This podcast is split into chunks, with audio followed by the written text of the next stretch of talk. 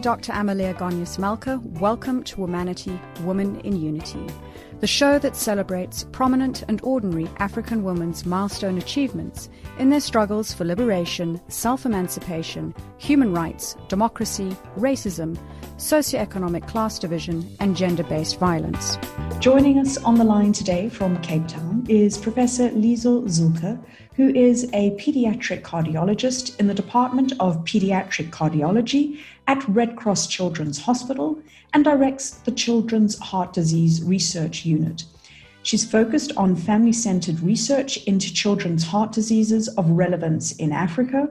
Her research projects span congenital and rheumatic heart disease, HIV in adolescents, grown up congenital heart disease, and cardiac disease in women of childbearing age. Welcome to the show, Prof. Zühlke.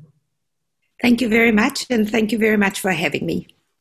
Prof. Zühlke, in addition to your roles that I've just outlined in the introduction, you've also recently been appointed as Acting Deputy Dean of Research of Health Science at the University of Cape Town. Please, can you tell us more about the work that you do in the, the various departments that you operate in? Yes, um, so I have a very interesting and varied work life. There are three components. So you started off by mentioning that I'm a clinical pediatric cardiologist. And so I work in the Department of Pediatric Cardiology, running clinics and doing follow ups, which is a particularly rewarding and um, and really heartwarming place to be in. Um, what is particularly interesting about our department is that we sometimes make the first diagnosis antenatally. So we meet the patients when they are still in utero. We then follow them all the way through their birth, um, their potential first operation, um, sometimes maybe their follow up operations. And then I have the privilege, because I work in grown up congenital heart disease, to see them way into their teens, where they are now transferred from the pediatric hospital into the adult hospital. And then I've had the particular joy of watching my women patients now deliver and give birth. So I really have been following them up for many decades, and that really is a, a real joy. The other part of my work, as you say, is research. And in that, we do a lot of clinical research, trying to improve quality um, in our patients across the board but I also do a lot of implementation and programmatic research where we try and improve um, the scientific and technical expertise that we give to our rheumatic heart disease colleagues, um, patients, and communities. And then my recent role is as acting deputy dean for research at the Faculty of Health Sciences.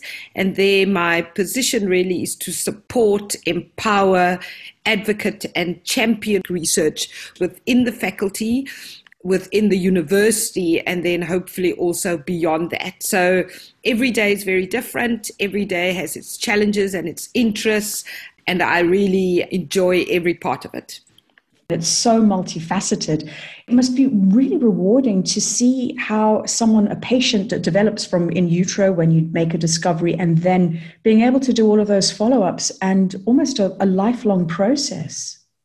Yes, it's it's um, indeed a particular joy. Um, I have really good relationships with many of my patients, and and that really brings the circle back together again. It makes you realize why you do what you do and how um, blessed we are to have been in that um, position.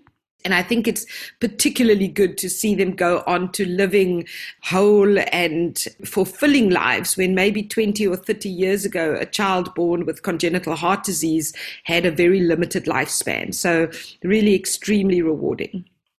On the other angle, on the research side of things, you're very invested into research. Please, can you tell us about some of the more significant collaborations or research projects that you work on with counterparts in other countries across the continent? My research career started in a very inauspicious way with me applying for a research position when I had absolutely no research experience whatsoever and was absolutely underqualified for that job. And surprise, surprise, I didn't get it. but um, and it just shows sometimes you have to push the boundaries a little bit. But it was because I felt research was important. Um, the reason why we do it is to add to the body of knowledge. I was very fortunate that the person who interviewed me for that position saw something potentially in me and then encouraged and grew my research career. He turned out to be also my PhD supervisor. And so for me, the projects that I'm involved in with rheumatic heart disease, which is a disease of poverty and inequality, congenital heart disease in Africa, and um, my work now, which is on non communicable diseases, which is taking over as the number one cause of death in the world and the rising cause of death in low and middle income countries, is crucially important. I work with a lot of colleagues across the world, which is again another joy of the work that I do. And I think if I had to highlight a particular group of people, it would be people on the rheumatic heart disease register. It was called the Remedy Study. There were 25 centers from 14 countries 12 in Africa and then Yemen and India. And we were able to not only produce important results, which has made changes in terms of guidelines and policy, but we really built a collaborative that stands to this day. The other element of that is, of course, the students that um, I have been able to mentor and supervise or co supervise, which really is part of what we do, is to make sure we build the next generation of researchers. Thinking about all the elements that you've just mentioned, it just shows the research endeavors that are undertaken expand across territories, expand across boundaries, and collectively add to this body of knowledge which is utilized, which potentially could be utilized by any country. So we are advancing all the time. You are absolutely right. And I think one of the most important things that we do when we um, provide new data sets or results is to consider how these can be adapted in other territories. It's very important that our major focus should not be on research that can only be applied in a very specific area.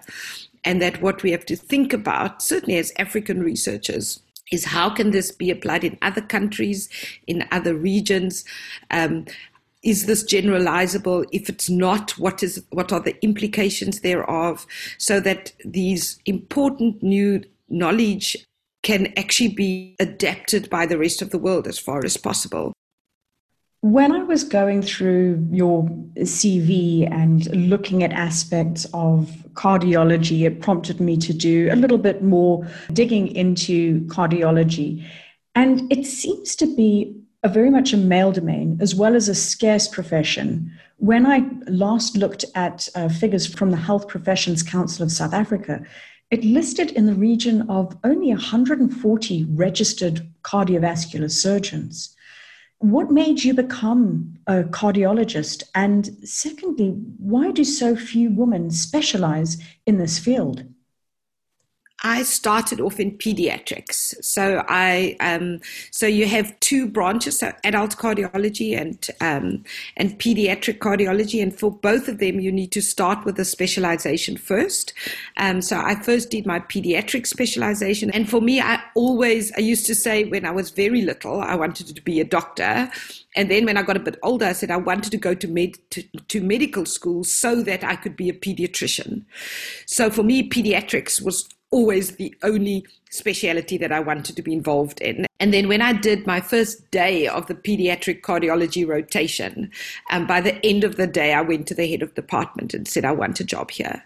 So for me, it was just an immediate love for the specialization. But I think when one thinks about it perhaps more objectively, it's you do need to work into something in an area that speaks to your strengths and speaks to your loves.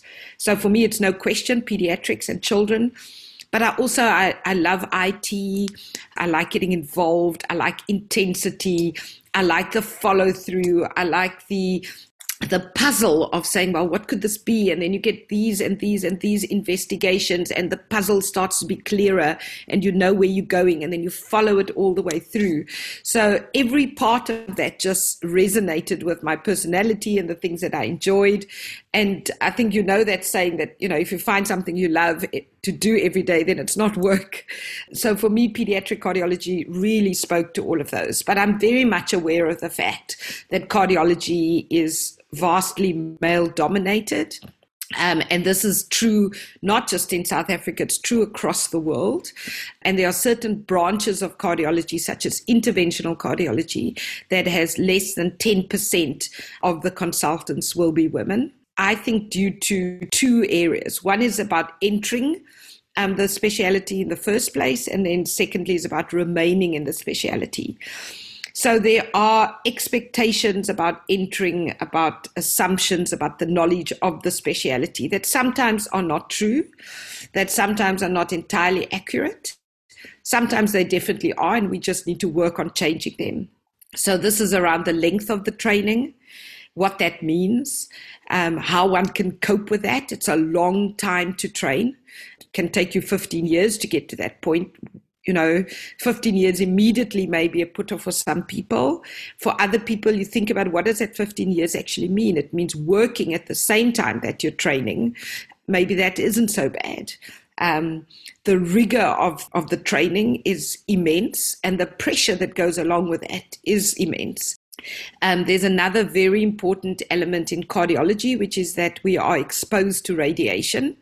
Um, and so there is a sense from some people that that either means that you will not be able to have children, or it is not appropriate, or that you would have to delay childbearing to a point that it either disrupts your career or therefore you. Um, you are not able to have children because you've taken too long to get to that point. So, that is one area, for example, which had always been thought to be the case. And again, new data and new re- research has specifically gone into that area to try and see if that truly is the case and how those things can be remedied. So I think some of those things are the things that make people choose cardiology or potentially not choose cardiology. And then when we're in it, it is about the commitment to the career. It is an all encompassing career many of the times. The balance is difficult. Um, if you're in a cath lab, the way if you're in a theater, you can't answer the phone, you can't, um, you know, plan things. Uh, if there's an emergency, you have to come in. It's a lot of hours. We typically work you know above 80 hours a week and how one will balance then all the other parts of your life that you find is important or things that you would like to prioritize is difficult. And so we see people entering cardiology, even pediatric cardiology, and then deciding that it's maybe not the specialization for them, or deciding that there are areas within pediatric cardiology or cardiology that is more appropriate. So, for example, a non interventional route or a office route, which you can do in certain countries. I think there's also finally this issue of the institutional culture around cardiology and perhaps even cardiothoracic surgery, because you're very closely aligned. That when it comes to a unreceptive and unwelcoming atmosphere for women, um, bullying of women, um, you know, the the boys' club, that these are realities of the institution, it's realities of the discipline, but it doesn't have to be like that. And so people sometimes see or hear of those and say that that's a reason not to go into the into the space. I would rather say that that is a reason to go to the space if you feel that that space is the one you want to own, but then go there and change that culture or contribute to changing that culture. So I think these are all of the challenges that people have to deal with. And in my case, I'm still the first and only full time woman consultant in my department. And I know many others in that position, but I also have three trainees that are women. And that um, I believe are treated differently. And I hope that they would be able to lead units that will be very different in the future and welcoming to women and showing very clearly the range that we can then offer for women that come into our department if I just recap briefly, so one, the importance of identifying and finding your passion, because this is an all consuming commitment. You mentioned that it already takes 15 years of training and dedication to that aspect. And you are dealing with life and death in cardiology, so you cannot afford to not be invested into this wholeheartedly and thinking of aspects and the dynamics that women still face, whether it is within the, the scope of medicine or indeed in other sectors, that we still have to overcome barriers towards uh, negative cultures, um, which potentially have excluded women. But as you say, in terms of your development and succession interventions with the, the women in your department of being able to groom, mentor them up, for opportunities to take on leadership roles in the future. Hi, I'm Zonke Dikana, a South African Afro soul musician, songwriter, and producer. You are listening to Womanity Women in Unity on Channel Africa, the voice of the African Renaissance. Today, we're talking to Professor Liesl Zühlke, who is a pediatric cardiologist in the Department of Pediatric Cardiology at the Red Cross Children's Hospital and is also serving as acting deputy dean of research of health science at the University of Cape Town. We would love to receive your comments on Twitter at Womanity Talk.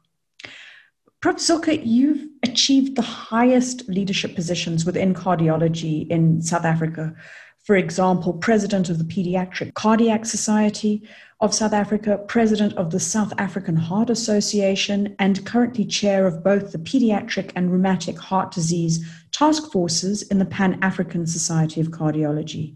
Internationally, you serve as the president of REACH, which you explained to us earlier, Rheumatic Heart Disease Evidence Advocacy, Communication and Hope. You're a board member of the World Heart Federation and NCDA, Non Communicable Disease Alliance, the International Scientific Advisory Board of Children's HeartLink and Global Arch, and you're also an executive member of SAVAC, which is Strep A Vaccine Global Consortium. Your participation in these activities is clearly a reflection of your dedication and commitment to the medical field and society. Would you say that taking an integral part of these important associations and teaching comes with the territory of pursuing the top post in your field? Or is it something which has kind of grown organically with you along the years? So um, I think if you if you pursue any of these um, positions in order to achieve the top post, then you're doing them for completely the wrong reasons. A lot of these are vehicles as an opportunity to serve and to contribute. It's a chance to be part of the change, to make a difference. Um, it is something that in our family um, we always tease about it a little bit and we say when somebody's starting to ask for a volunteer for something and you know raise your right hand that one looks and one sees one's right hand is already up and you didn't even notice it go up. Um, and it's a little bit that concept that if you hear of something that really needs to be done then your opportunity is to do it and to say, I'm willing to help get this thing done. And so the point of all of these things is to help get the things done rather than to use those positions to pursue a post or a career or a CV. But but you're quite right. They become sort of self-generating in a way, um, and you suddenly realize you're involved in a whole lot of things. But each of them is a vehicle to make that change that we want to see happening. When I work, for example, in the Non-Communicable Disease Alliance, it gives me an opportunity to advocate for congenital heart disease, which is often not seen as non communicable disease. We think about heart attacks, we think about stroke. But what about the children, which is where it sometimes all starts. So it gives you that opportunity to advocate or lobby for your stakeholders, for contributing and changing. When I was in the position of president of the South African Heart Association, I was able to to secure funding for having quite a lot of international and mostly African fellows come to our meeting. Uh, I worked as a board member and um, on the scientific committee of the World Pediatric Cardiology meeting in 2013, which is an international meeting where we had over 4,000 people in South Africa. But part of it was creating a stream where we could have patients, families, and communities speak which had never had before. And those positions gives you the opportunity to be able to do that. And I think in there lies a real chance to make a difference. And so I would encourage people to put up their right hands and volunteer for these kind of associations. It takes a lot of work and a lot of commitment, but it gives you the chance to be at the table to help make the decisions that change the menu you have a very selfless approach to all of these uh, different important uh, vectors, which are all about being able to channel and, and make change. And I also appreciate the fact that when you have these types of platforms, you're able to give voice to issues which perhaps haven't necessarily been heard or, or afforded the right amount of time to uh, make interventions move forwards. Listening to what you've just said now, um, I have to ask you a question. Where do you find the time to manage all of these components? Because apart from all of the work that you do and the activities you're involved in and the volunteer components, you also have your, your family. You're, quite right. And that's uh, always a challenge. And I think if you had to ask what's the biggest challenge to any of these women that you've spoken to, I'm sure they will all say that time and how they manage their time is probably one of our biggest challenges. It's not about work life balance because you can't balance everything. If you're in a cath lab and you can't answer the phone, you can't answer the phone. Um, so it's about flow. It's about what is the priority at the time. It's about building time in for important things and making sure you stick to those in the same way you stick to your other commitments. And for me, I think it's also about communication and transparency. So my children know exactly what I'm doing. They know where I am. They know which presentations I'm giving. They know which radio interview I'm involved in. And they're part of all of that. So that when my young son, I remember many years ago when I was involved in a long cath procedure and he had to wait outside his creche because my husband was living overseas at the time and I was late uh, when I picked him up, the creche leader said, you know, she was really worried because I didn't even contact them. But he said, there's no reason to panic. Mommy's busy and she's probably in theater and she'll come when she's done because he knew that's what my life is like. So I think those are the important things to do. I have tried to prioritize well-being and um, looking after oneself and um, you know i like to hike and to spend time outdoors. And so those things are very important to build in because this is a tough life. It's a tough commitment. And if you don't build those things in you also can't replenish yourself to be able to help others. But it's always a challenge. And i drop balls on a very regular basis These are all so necessary pillars, though, of your of your life and what you demonstrate. And as countless other women have, there isn't a cookie cutter approach. Everybody is different, and what works for one won't necessarily work for somebody else. Yeah, I totally agree. And I think that when one says things like, oh, you must do it in this way, then you're already undermining the fact that people come from so many different contexts, so many different support systems, so many different partnerships. I'm very fortunate to be in a um, marriage of equals. My husband um, is also a um, medical professional, he's a surgeon. Um, and and we've always approached things in a unified way, but not everybody has that. Not everybody has support um, from an extended family or, or from other extended approaches. And I've been in situations over our years together where I've lived in a country on my own, where I've um, been a full time housewife, where I've worked part time, where I've had my husband living in a different country for a short period of time. So I've also seen different variations of this. I had a time where I thought, you know, I followed my husband's career and I didn't have a job. So everybody has different times, different challenges. And so I think we have to be very mindful of where people come from, not make it sound simple and easy and say, you know, of course you can manage everything because it's not true. Things come along, there are difficulties. Uh, you know, we've all had such a difficult time in different ways over the last, um, since the beginning of the COVID pandemic. So I really think that we have to give each other slack. This is a very important part of how we as women support other women is understanding their particular areas, their priorities, their concerns, and considering their shoes rather than only applying what worked for me onto those people.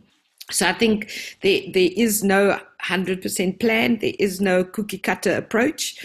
I think flexibility, being adaptable, and prioritizing what you are doing at the time um, and being as open and honest as you can with all the people around you to make it all work is the best possible approach.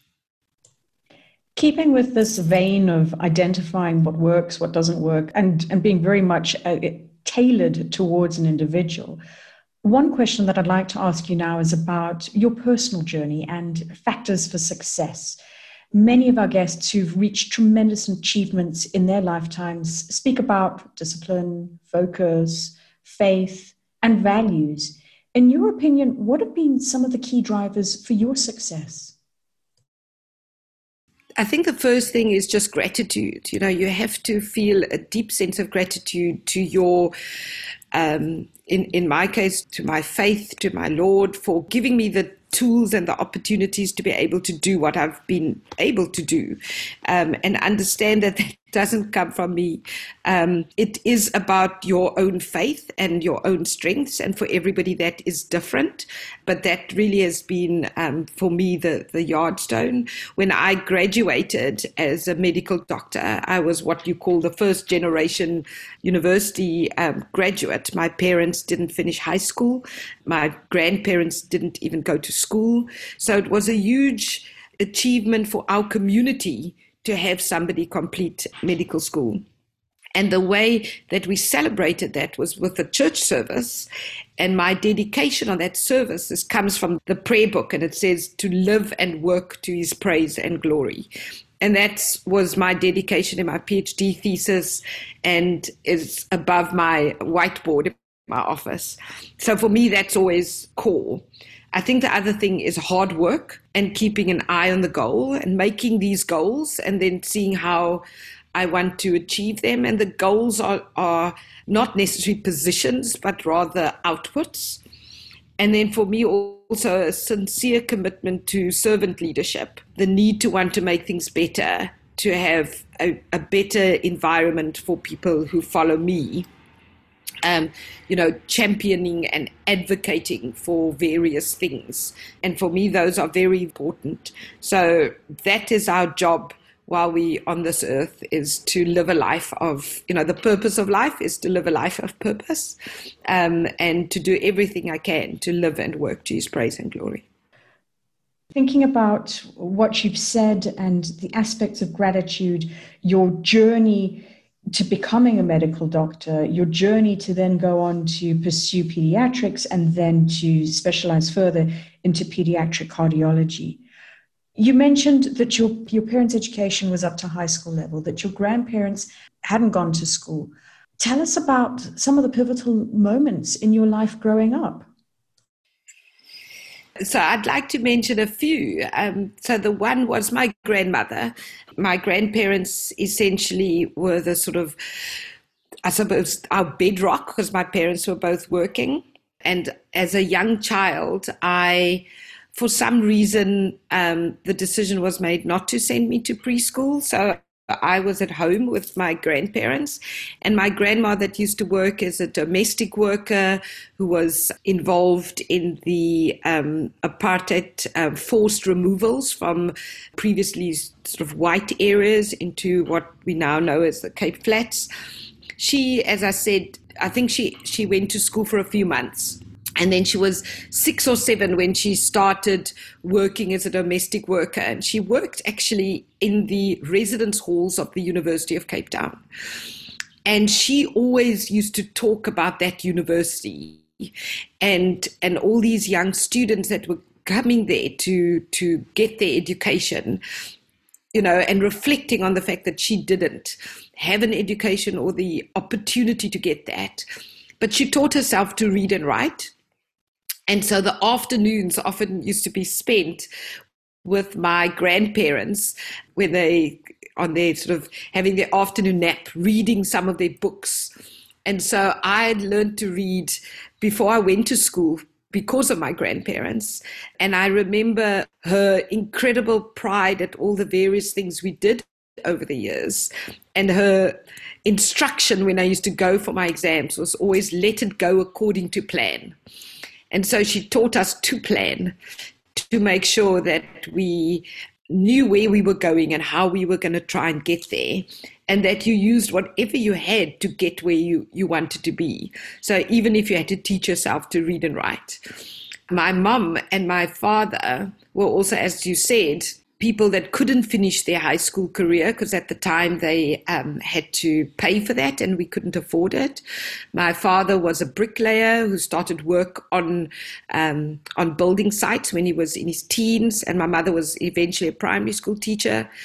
But when I was in fifth year medicine, they decided to write their matric exams or their end of school exams. And so the three of us used to study together at that stage. So I've had amazing examples of hard work, of dedication, of the importance of education and of very big dreams and going for it um, since I was very young and very much supported also by the rest of my family.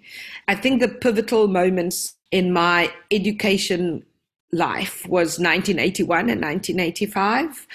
Um, so 1981 was the first set of school boycotts, and 1985 a really seismic year, as you know, for South African politics. And it was in 1985 that I wrote my final matric results during a very difficult and challenging year. And I believe I was incredibly fortunate to get into medical school. I'd even say lucky because my marks were not as they should have been. And I certainly wouldn't have probably got into medical school now with those marks. So I always felt very much obliged to do the best I possibly could. I was lucky to be there. I was grateful for my place. I had a responsibility to that position, and I've worked in that kind of way ever since. And I think the two other moments that I'd like to mention along that way, one of them was because you mentioned we're going into Mandela Day, was being on the um, foreshore in Cape Town when Nelson Mandela came out at the City Hall to give his speech, and what an incredible moment it was to be there and then the second was that wonderful moment where I delivered my first baby and knew then in fourth year that this was what I had to do and where I would find my joy. So just a few pivotal moments along the, the line. I, I think one of the other things I would like to mention in terms of women mentorship over this time is that sometimes a pivotal moment is also negative. I had one or two negative interactions when I was at a medical school with very senior, extremely competent, very highly qualified women that made me know for sure that I would never treat people like that. I would never speak to students like that. And on the opposite side, I also had um, very positive interactions. And so those also made it very clear in my mind how I would treat people with respect and compassion how I would try and grow younger people, both men and women, by being with kindness and with understanding, and that the way to grow people is actually by impacting them positively rather than by trying to be even worse than some of the negative counterparts that we'd experienced to date. The experiences that you've just shared have, have literally given me goosebumps from thinking about the the hard work, the endeavors, the resourcefulness, the, the support, which, which seems to be a whole ideology within your family construct. How did your grandma feel after working in the residence of University of Cape Town and for you to then go and be such an important part of that institution?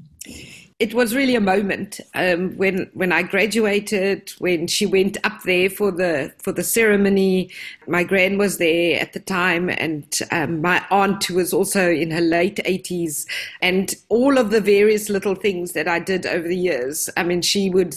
I don't think she ever actually verbalized how it made her feel, but one could see it on her face, and um, and I think it was a very important thing always to reflect that this was part of her legacy to have her grandchild actually and now her grandchildren because um, two of the other grandchildren are also coming through UCT medical school um, that they all were there. I mean, it, uh, I was very grateful and blessed that she was able to see that.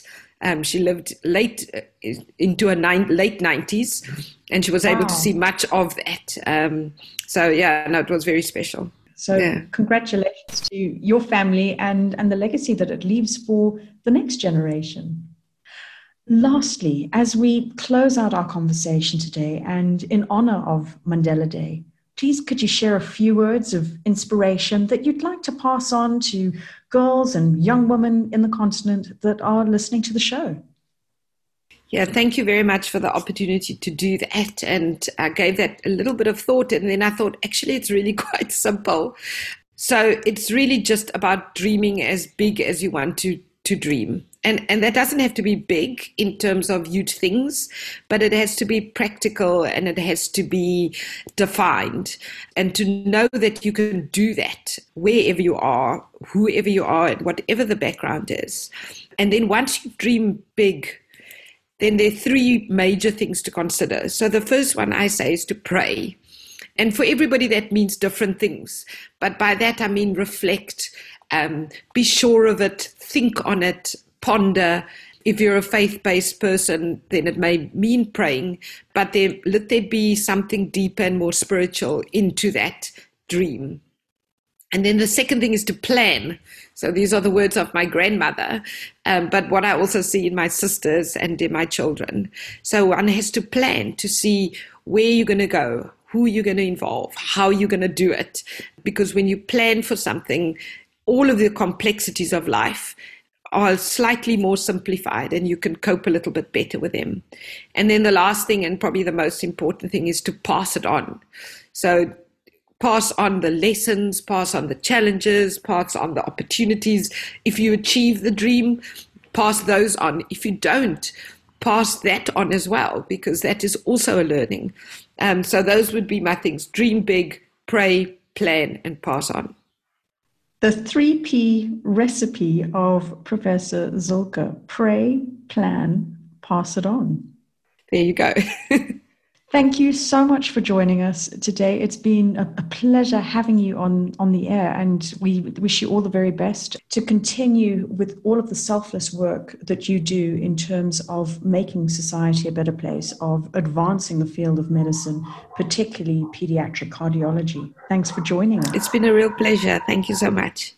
You have been listening to Womanity, Women in Unity on Channel Africa, The African Perspective. And we have been talking to Professor Liesl Zühlke, who is a pediatric cardiologist in the Department of Pediatric Cardiology at the Red Cross Children's Hospital and acting Deputy Dean of Research at Health Science at the University of Cape Town.